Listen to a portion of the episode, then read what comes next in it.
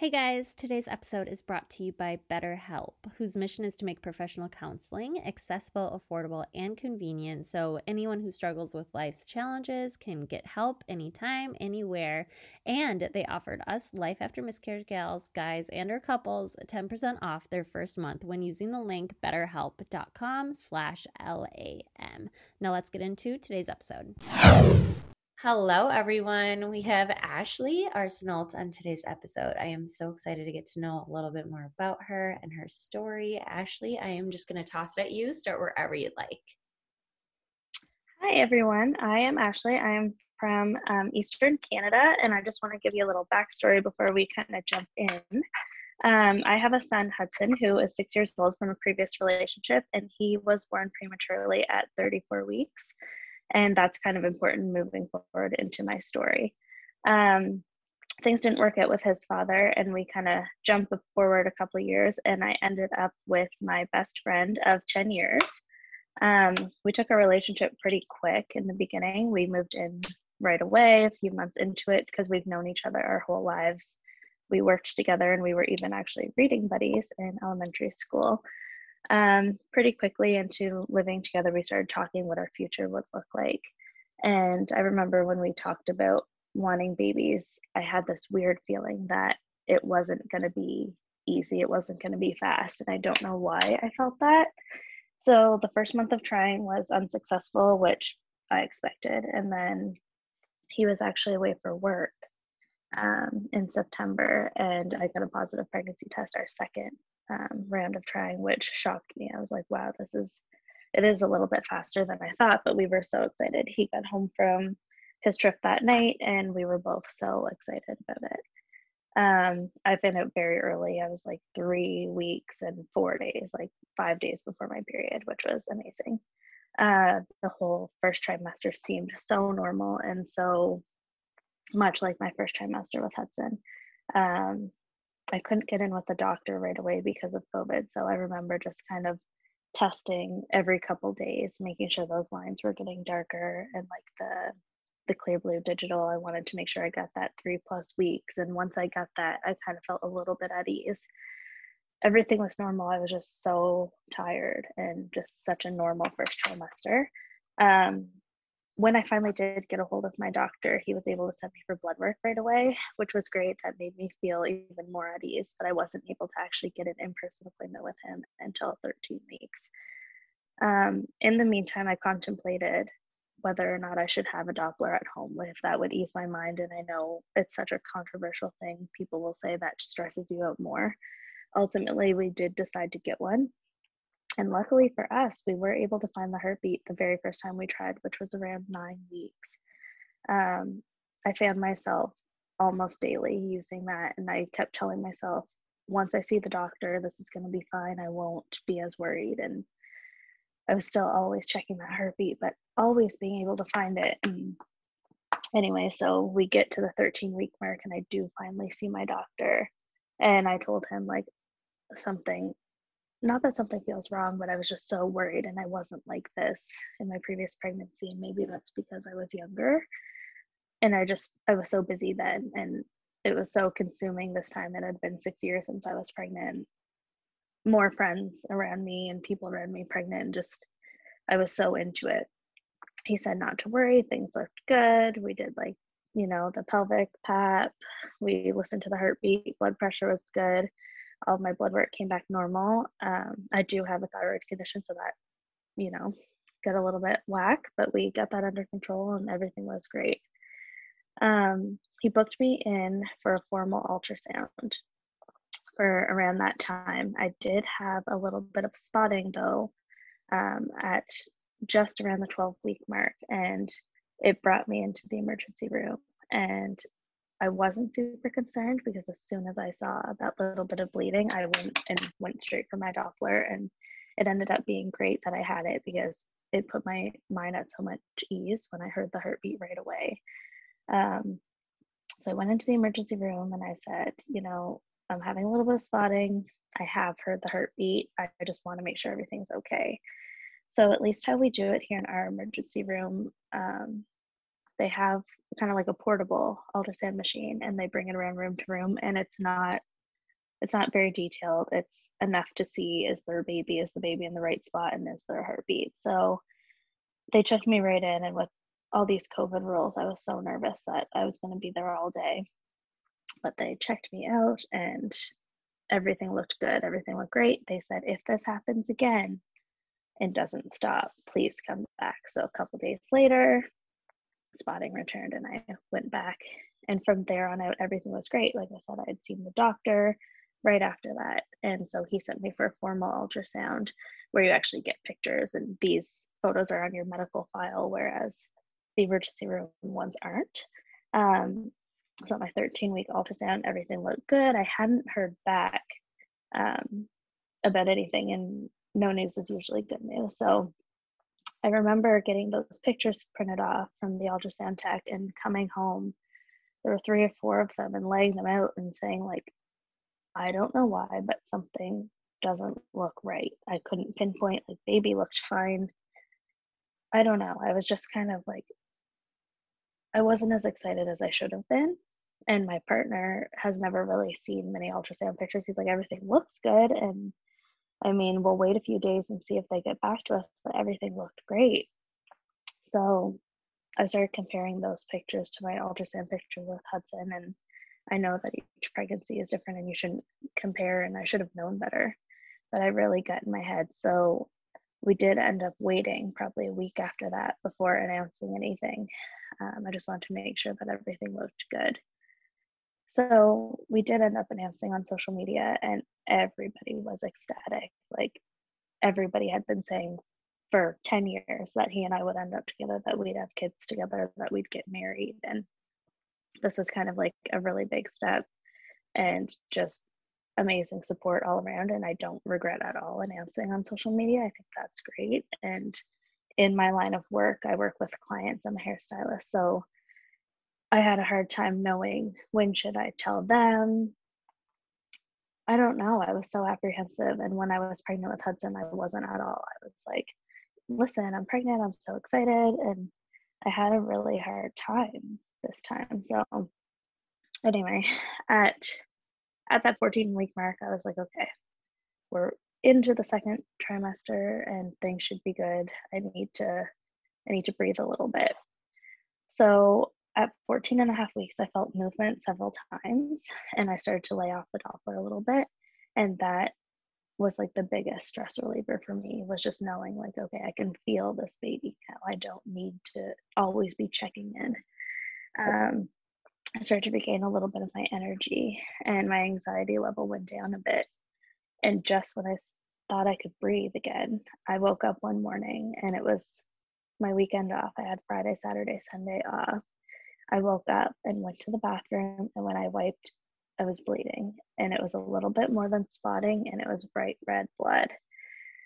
I was like, oh my God, here we go again. So I did have plans that day to see a friend who knew I was pregnant, and she had actually recently had a miscarriage. So it was a really hard situation. Um, so again, I ran to my Doppler and I as soon as I put that probe on my belly, I felt or I heard the heartbeat. So I was like, okay, I don't know why this keeps happening. And my family doctor and I had discussed that unfortunately some people just get spotting throughout their pregnancy and oftentimes there's no real major cause or major concern to have that. And I didn't want to be that. I didn't want to be the person who had spotting because I can't handle the stress of wondering what's wrong. Like I always believe that there's a cause. Um, so anyway, luckily that day it only lasted for a couple of hours and no more bleeding at all. And I kind of forgot about it. And I, I remember having a little bit of back pain.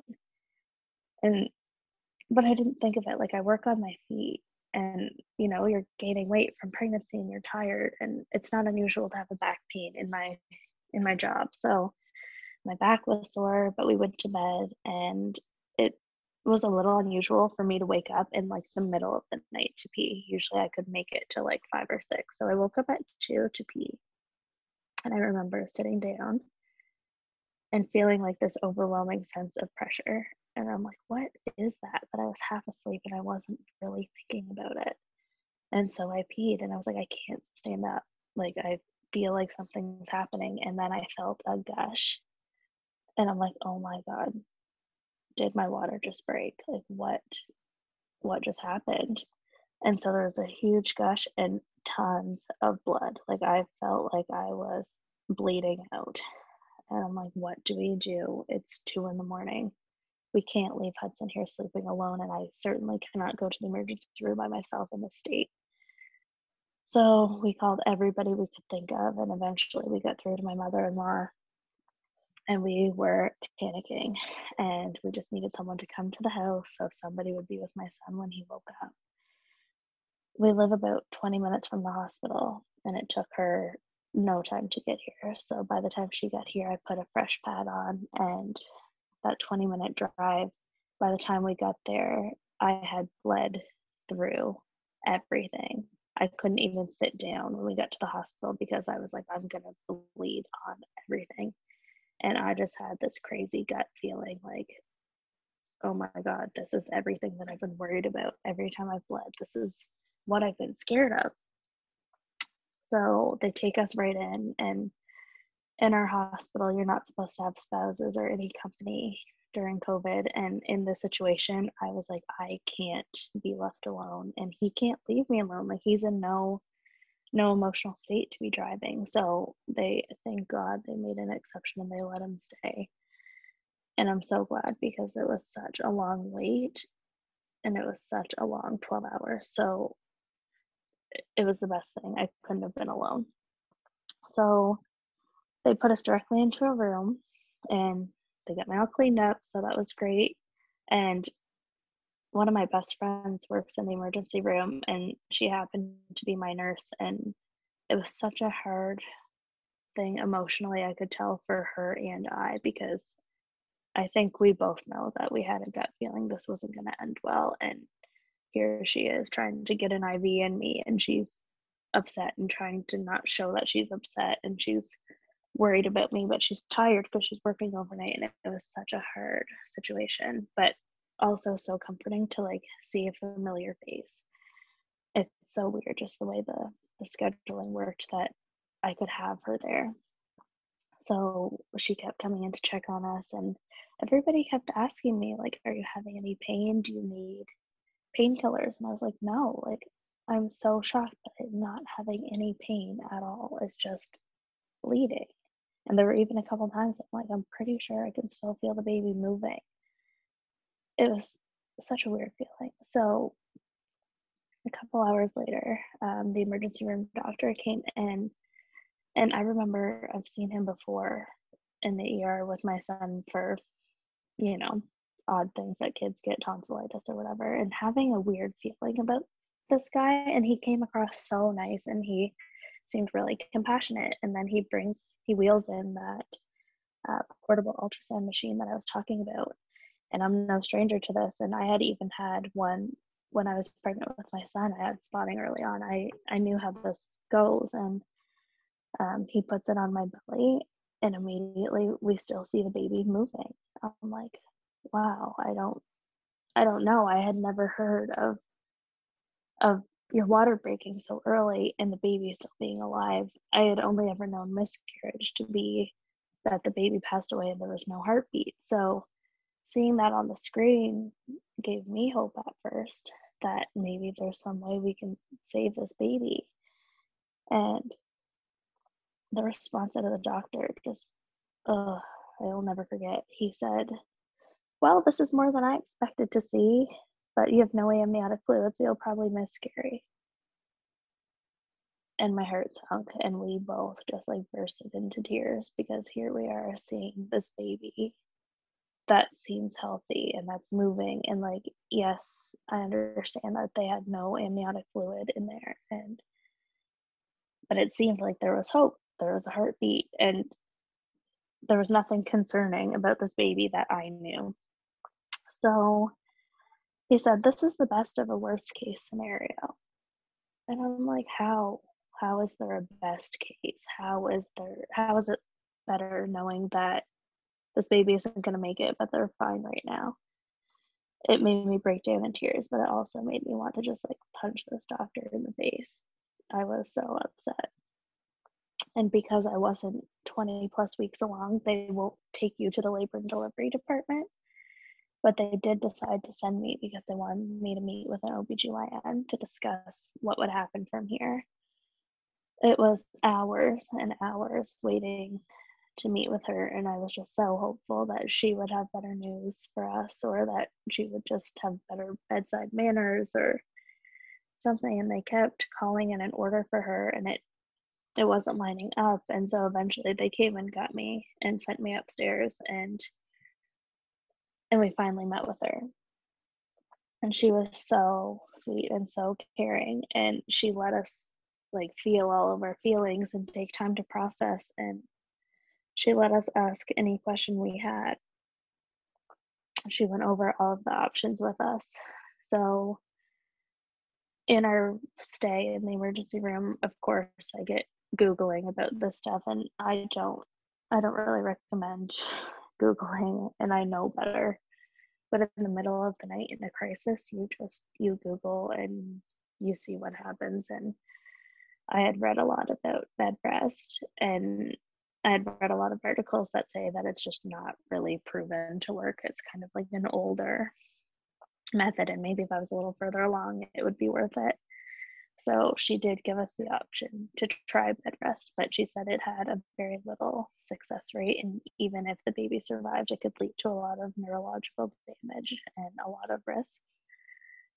Um, we could schedule a D&C. And I don't know if that would have been immediately or if that would have been several days from then. Or we could induce knowing that baby would pass away during delivery at that time. Like they were ready for induction right then and there if I wanted to do this vaginally and get it over with.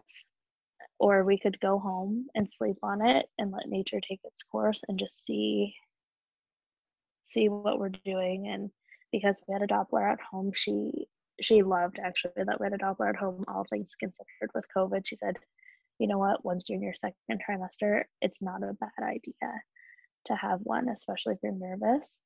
Um, so ultimately, we did decide to just go home and think about it and hope for the best. And so when we got home, um, my sister and her boyfriend and my dad and stepmom and stepsister were here and the problem was Hudson was here and he was so excited about being a big brother, like over the moon excited. And until we knew for sure what was going to happen, we made absolute sure that he wasn't feeling anything. We didn't want him to be sad. We didn't want him to know that he might not get to be a big brother at that time. So we had to announce to the family kind of what was happening for support while keeping him distracted and in his room and playing alone. Um, so that was one of the hardest things is having to say it out loud. Like, we don't think baby's to make it, but we don't know what's to happen. So that was on a Saturday. And so we took the rest of that day. We got home like mid afternoon, I think. Um, we took the rest of the day kind of in shock and like the bleeding had really subsided a lot but it was so weird like my belly deflated and i understand that i lost the amniotic fluid but to look at me i didn't look pregnant. And because i was in the second trimester and wasn't tired i didn't really feel pregnant. And because i was bleeding it was like reminiscent of just being on your period but like the emotions in my brain and in my heart were just devastation that I couldn't show around my child. So that was probably the hardest thing, but it was also nice to have him as a distraction. So my partner and I made a deal that we would only check the heart rate when Hudson was either sleeping or at school. Like we weren't going to do that when he was around in fear that we would go to check and there wouldn't be a heartbeat and he would see us kind of at our breaking point. So that was a Saturday. We checked the heartbeat before bed, and it was a strong heartbeat, like 150. And I was feeling a little bit of movement. And then Sunday, I got up and cleaned a little bit and they did say you know like light duties don't overwork yourself but ultimately it wasn't going to change the outcome so carter took hudson to skating and he enjoyed getting out of the house and just you know that hour of not thinking about it was good for him that's just his personality and kind of an hour of me at home alone to process my thoughts was really good for me so I don't know, we struggled so much with it. We ultimately knew that we couldn't make a decision to terminate a pregnancy while the baby seemed healthy. We just spent so much time like talking it over and knowing that ultimately this probably wasn't going to be up to us anyway. So Sunday was just a day of tears and distraction and eating and just trying to relax. They told me, like, you're free to take a bath, shower. Like, at this point, your water is broken and there's nothing we can do. So, Monday morning, I woke up feeling like off. I was like, I don't know, this could be it. So, like I said, we decided we weren't going to check that Doppler while Hudson was home. So, we pulled ourselves together and we got dressed and we we both went to take Hudson to school drop off and as soon as we got home we looked at each other and I'm like, well, let's get this over with and of course part of me was hoping to hear a heartbeat but part of me was like how much longer can this I felt like a mind game of like is this baby gonna live or not? So when we put the Doppler to my belly and didn't hear the heartbeat, it was devastating. But it was a little bit of weight off our shoulders and feeling like nature had taken its course and that's just kind of what was meant to be for us. So I called labor and delivery and I explained the situation and I said, I've met with this doctor and this nurse and they know that we'll be coming for an induction. So they said, okay, come on up. So we took our time to process and we didn't want to drive ourselves. And I can't even remember who drove us. That's how much of a blur that day is. I don't remember. It must have been my mother in law drove us there. Um, but we chose like an hour and a half at home to pack our bags. I had a bath because I didn't know how long I was going to be there. I just wanted to like have that last, it almost was like last bonding moment with this child, right? So we did head up to the hospital and I was under the impression that we would go in and the induction would start. And we had talked this over when we were there that weekend and they said because you don't have to dilate as far with with a 16 week baby that it would hopefully be a pretty fast process. So we get there around 11 in the morning. And because all we were going off of was our home Doppler, they didn't, not that they didn't trust that, but they wanted to make sure. So they wanted us to meet with uh, fetal maternal medicine. And we couldn't meet with her until four. So we had five hours sitting in this room isolated while we were waiting to meet with her and they put us in the corner of this hallway and i can't help but think that they must put people in the situation in the corner so they're not seeing these newborn babies and seeing these full-term women going into labor and you're not hearing women laboring in the hallway and once we got in that room i was like i can't I can't go in the hallway. I'm not in any situation emotionally to see somebody walk around with their newborn baby. So we just there. And it was the longest five hours of unknown. Like we thought we knew what was happening, and then we really didn't know what was happening. So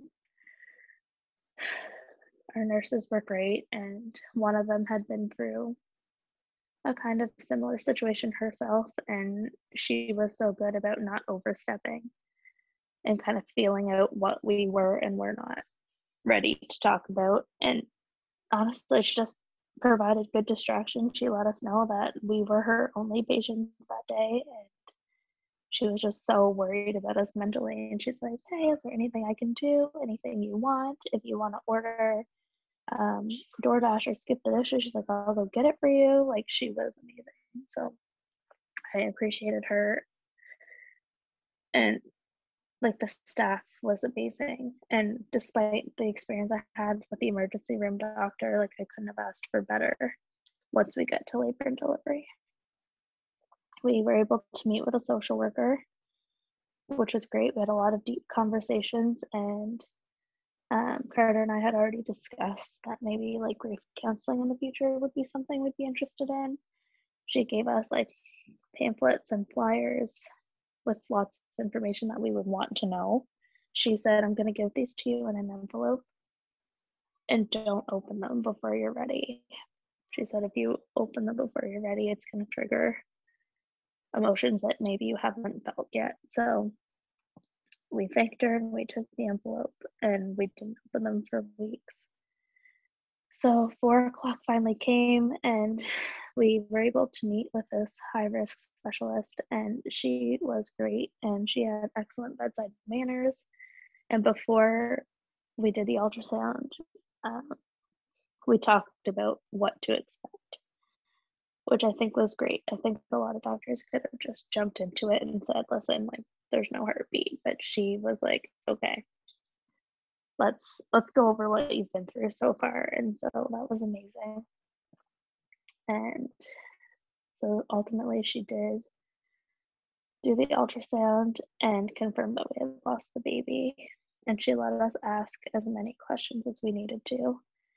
Um, we even were able to discuss future um, testing and what would entail for a potential future pregnancy. And she reassured me there was nothing I could have done for this to happen.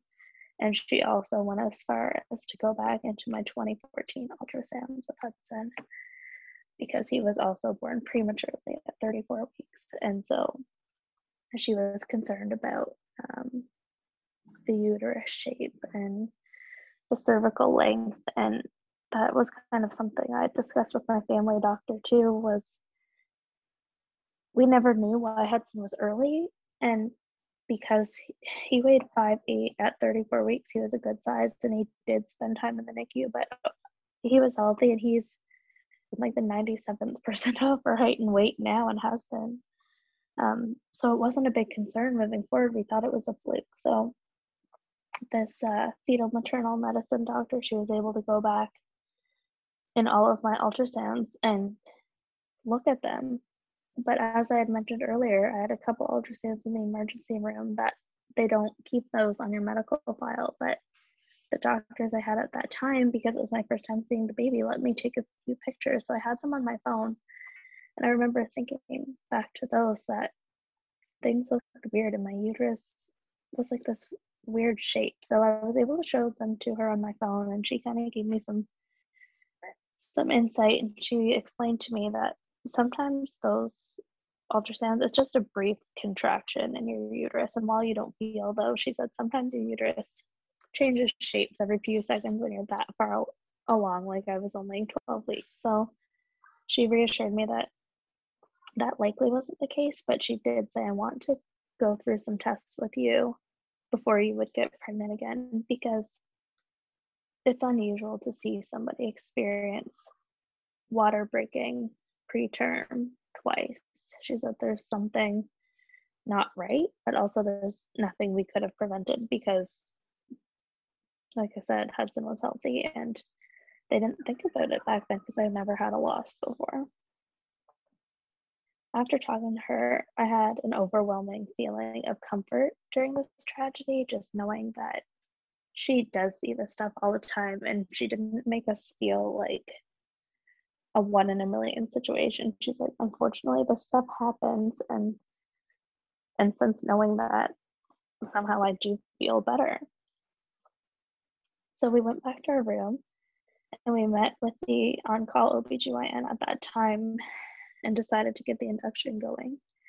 Um, they only really offered it to us in the form of a pill, and she said you can insert it vaginally or you can take it orally, but vaginally has better results, I think.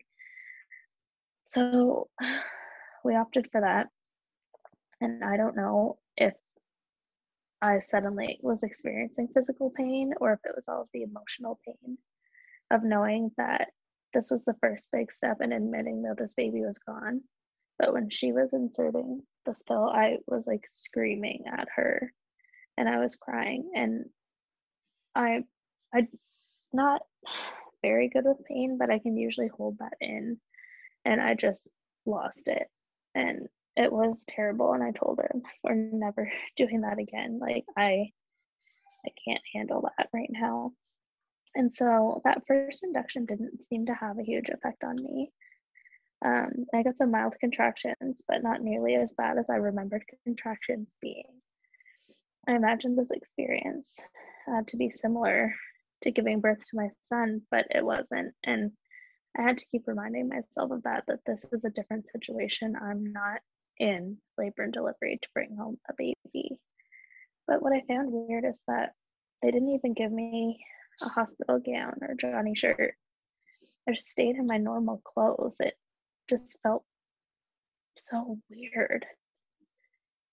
And that room at the end of the hallway that was isolated away from other moms, like my mind was in a million different places. So they offered me some Ativan to calm me down, and I was like, yes, I need anything to calm me down. I've barely slept in days, and I just need to breathe. So they gave me that, and hours pass, and the contractions are barely happening anymore. So it's time for a second induction. And I opted to take it orally this time. Um, this was right around um, the time that the ball really started to get rolling. Like we wanted to make progress. I wanted to have this doctor deliver, and I just wanted to get this over with. So around midnight, I was having really strong contractions, and at this point, I was was over it. I was so done. I'd been hooked up to fluids this entire time, so uh, bathroom trips were so frequent. And the doctor and nurse, as my contractions um, got stronger, they had this fear that I may end up delivering when I was going to pee. So they put this little thing in the toilet to catch anything that would come out. And ultimately, that's where they wanted me to deliver. I hated the idea of having to deliver this baby on a toilet. Like, that was just, I don't know. That was the final straw. Like, this is awful. I just want this to be over. We didn't know the sex of our baby yet. Um, in Canada, you don't find out until 20 weeks. So we went back and forth about how much do we want to know? How much do we want to see? So we did decide we wanted to find out. Um, so at 1.37 in the morning on December 15th, I delivered into that little device on the toilet like they wanted. I didn't want to see anything until the baby was cleaned up. And even then, I wasn't sure how much I wanted to see or how close I wanted to get if I would want to hold them. So I closed my eyes and I remained seated and I attempted to deliver the placenta. Because my water had broken, I guess it's pretty common that the placenta can take hours to come out they told me um, there's about a 25% chance that I may need a D&C, but I told them I'm not going to let that happen. Like this, this whole experience has been hell for me, and I've never been put under, and I'm not going to let that happen now. So during the wait for the placenta to deliver, um, we did opt to see and hold the baby, and it was a little boy, and he was so tiny. I was very scared and apprehensive to get an up close look, and I at first really didn't want to hold him. They had him wrapped up in this little blanket with this like teeny little hat, and they had him like tied in there with a ribbon. And I was taking a few pictures from afar because I did want to have them to look back on because I didn't want to have the regret of not seeing him.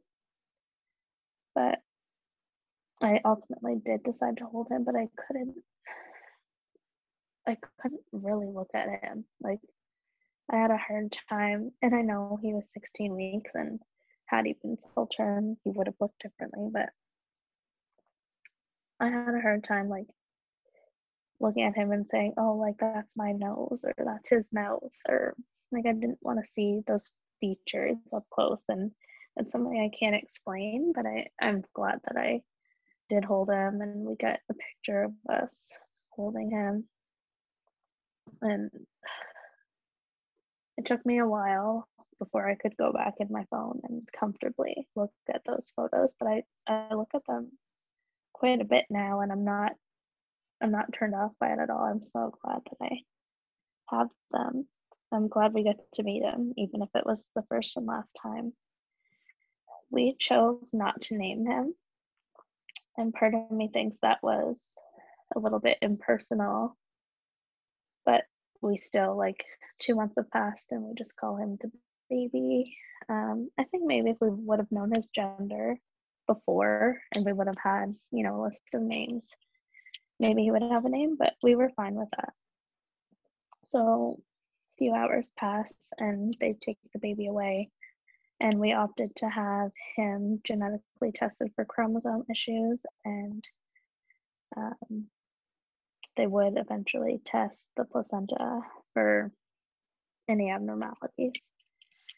At 5:30 a.m., the doctor tells me I need to have a D&C and that I've developed an infection which was likely because it had been 72 hours since my water broke in delivery. And I remember with Hudson, when my water broke at 34 weeks, the first thing they were worried about was getting me hooked up to antibiotics to avoid infection. And with this delivery, I asked the same thing like, aren't we going to hook up to antibiotics? And they said, no, like, unfortunately no the baby isn't coming out of here alive and sometimes antibiotics will buy us a little time and just protect the baby but because we weren't looking for time or to protect the baby they didn't give them to me and i just remember thinking mm, if they would have just given me what i wanted maybe i wouldn't have to have a D&C but ultimately i did have an infection and she advised me that it's best for my health to get that placenta out as soon as possible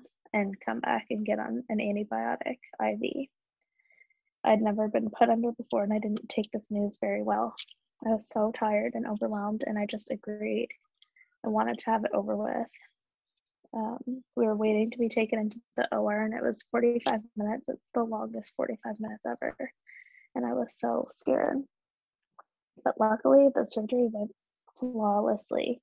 I didn't feel a thing. I don't remember anything, and I had no pain and no complications after. And the more research I do on D&C, I think it's more of an emotional battle, and I'm sure people have had physical complications from it. But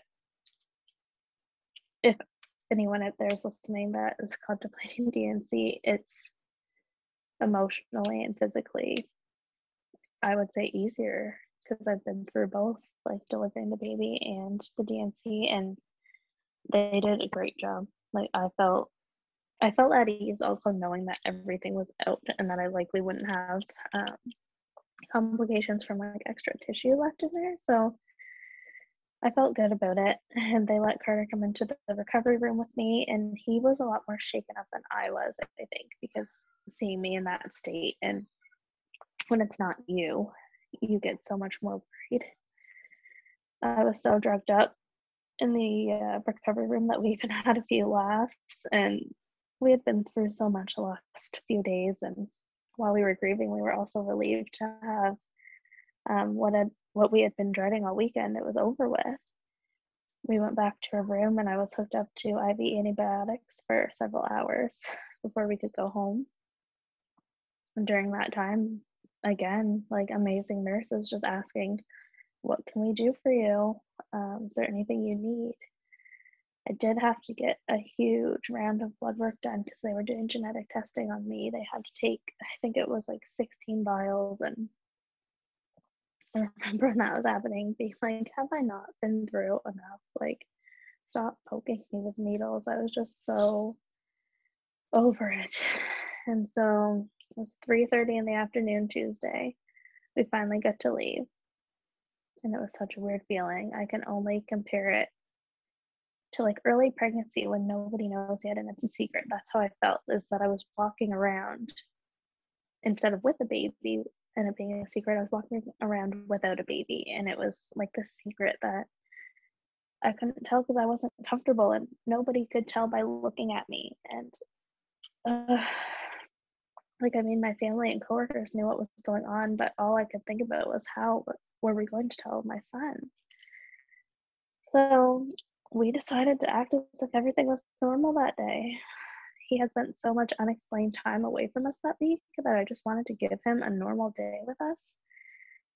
That next day, um, here in New Brunswick, um, half days of school happen on Wednesday, so they only go until noon, and then he goes to like a tutoring program afterwards. So we had decided that after tutoring, we would tell him he would have all afternoon to kind of process his thoughts and i was more than willing to let him stay home the next day or the next two days if that's what he needed. I wasn't sure what he would need emotionally. Like it's this is the most trauma a six year old has been through yet in his life. So all day that Wednesday, I was so nervous and I was just an emotional wreck. Like knowing that when we got home that afternoon, I felt like I was about to shatter his whole world.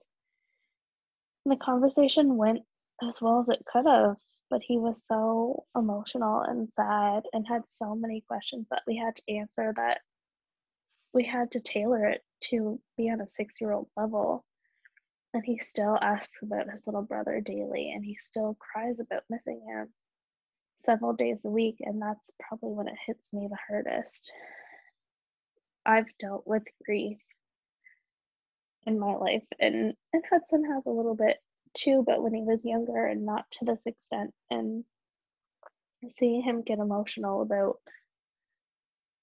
something that he feels was taken from him has been so hard. And we're all coping differently. And I think all three of us are in different stages of grief. Um, we started counseling, and that is something that I highly recommend. Um, as the doctor told me in the hospital, this is like the most extreme pain a parent can experience is any type of child loss, like whether it be a four week, five week miscarriage, infant loss, it's losing your child tragically to illness like there's no way to describe that pain until you're there and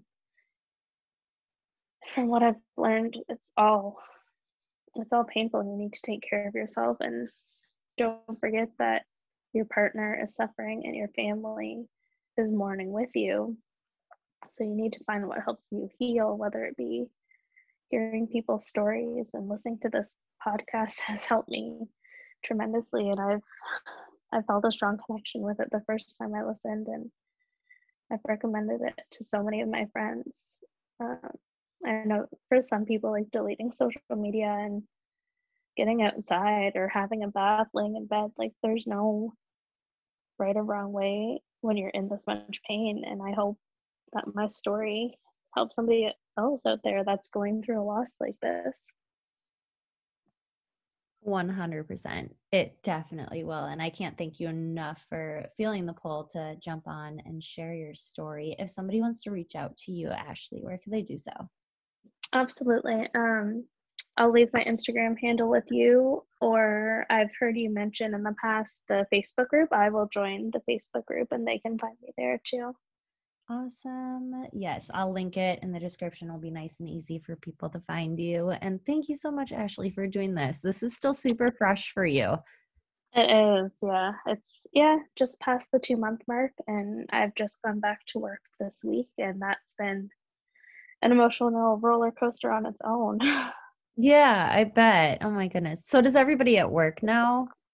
Yeah, and I was clear with them from the beginning. Like, I want people to know, and I don't want people to tiptoe around it. And Yeah. anybody who does know, like, I'm fine with talking about it for sure. Yeah, absolutely. Otherwise, it kind of, I mean, this is how I feel. I know everybody's different, but otherwise, it kind of feels like a, a weight on your shoulders if people around you don't know your story. Like, that's why Exactly. I'm so Yeah. open about it because otherwise, I would just feel like I'm hiding a secret or something. you know what I mean? Right, exactly. And that's why I always compare it to like first Yeah. trimester of pregnancy. It's like it's like a secret that you don't want to tell and I think that it should be told because it it's crazy the amount of people we we did choose to announce um, our loss on social media and I kind of did that as a way of letting clients know without having to tell them in person and just kind of more of a widespread but also so people could reach out. Mm-hmm. And so many people reached out to me with their stories or thanking me for sharing and it's crazy like i'd never thought that there would be that much impact. And if you're comfortable sharing your story i highly recommend it because it's an amazing community Yeah, people come out of the woodworks that like you had no idea. You know, even like people you yeah with and you had no idea that they went through what they went through, but because you shared, they felt comfortable sharing with you. So absolutely and i hope that it is kind of like a domino effect that people can talk about it and it's not it doesn't have to be a taboo thing like loss is loss and we all go through it at some point yeah, definitely. Thank you so much, Ashley. I appreciate you. Keep us posted in the future. awesome thank you for having me Yeah, we'll talk soon. okay bye Thank you so much for listening. If you want to share your life after miscarriage story, go to shellymetling.com, click on the Life After Miscarriage tab, and add yourself right to the recording schedule. And I can't wait to chat with you soon. Next one.